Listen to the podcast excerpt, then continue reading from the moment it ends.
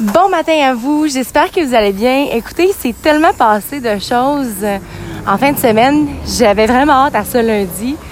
Pour faire ce podcast-ci, j'ai vraiment décidé en fait que euh, la fin de semaine, j'allais pas faire de podcast afin de justement pouvoir vraiment être dans le moment présent puis annoter des certains sujets que j'ai envie d'avoir au niveau de la semaine. J'ai pas envie que ce soit redondant, j'ai envie que ça reste tout autant authentique. Euh, puis si jamais j'ai pas le besoin d'en faire un matin, j'ai pas de pression non plus. Toutefois, pour l'instant, c'est vraiment quelque chose qui qui me vient du cœur. C'est vraiment un, j'ai un grand plaisir à le faire finalement à redonner. Euh, ça me remplit. Tout simplement pour vous dire que j'ai réalisé à quel point que dans la vie, tu sais, on a tendance à avoir beaucoup de connaissances. Puis moi, je suis une de ces personnes-là qui a énormément de connaissances, mais qui réalise en ce moment qu'est-ce que c'est des amis, qu'est-ce que c'est l'amitié, et que j'ai envie de passer plus de temps avec des gens avec qui je me sens donc ben moi, puis c'est donc ben des beaux moments. Tout ça pour vous dire que, euh, comme je vous le rappelle souvent, j'ai la chance de travailler maintenant avec ma meilleure amie.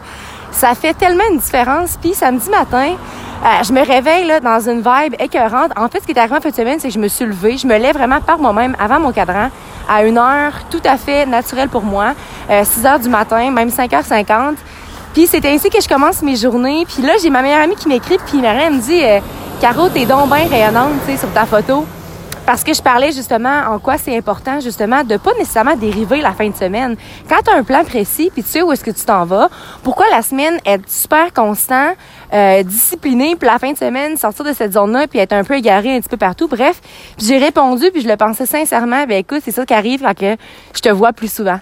Et c'est vraiment le message que j'ai apporté en lien avec des gens extraordinaires. En hier, j'ai vu Joanie Frangela me présenter de ses amis incroyables, puis vraiment le moment de se dire est-ce que je suis chanceuse? Est-ce que je suis chanceuse de pouvoir passer des moments de qualité avec mes amis, puis de pouvoir vraiment être moi-même et ne pas être jugée dans la personne que je suis? C'est sûr que parfois on va on va faire des actions, on fait des choix que ça remet euh, les gens en question, puis ils ont envie de venir nous aider là-dedans, mais tout doit se faire dans un respect. Et vous ne devez jamais laisser personne vous juger selon un choix que vous faites. Parce que si ce choix-là, tu le fais, selon toi, comment tu te sens, ton feeling à toi, t'es, c'est ta vie, tu sais. Qui est là pour te juger?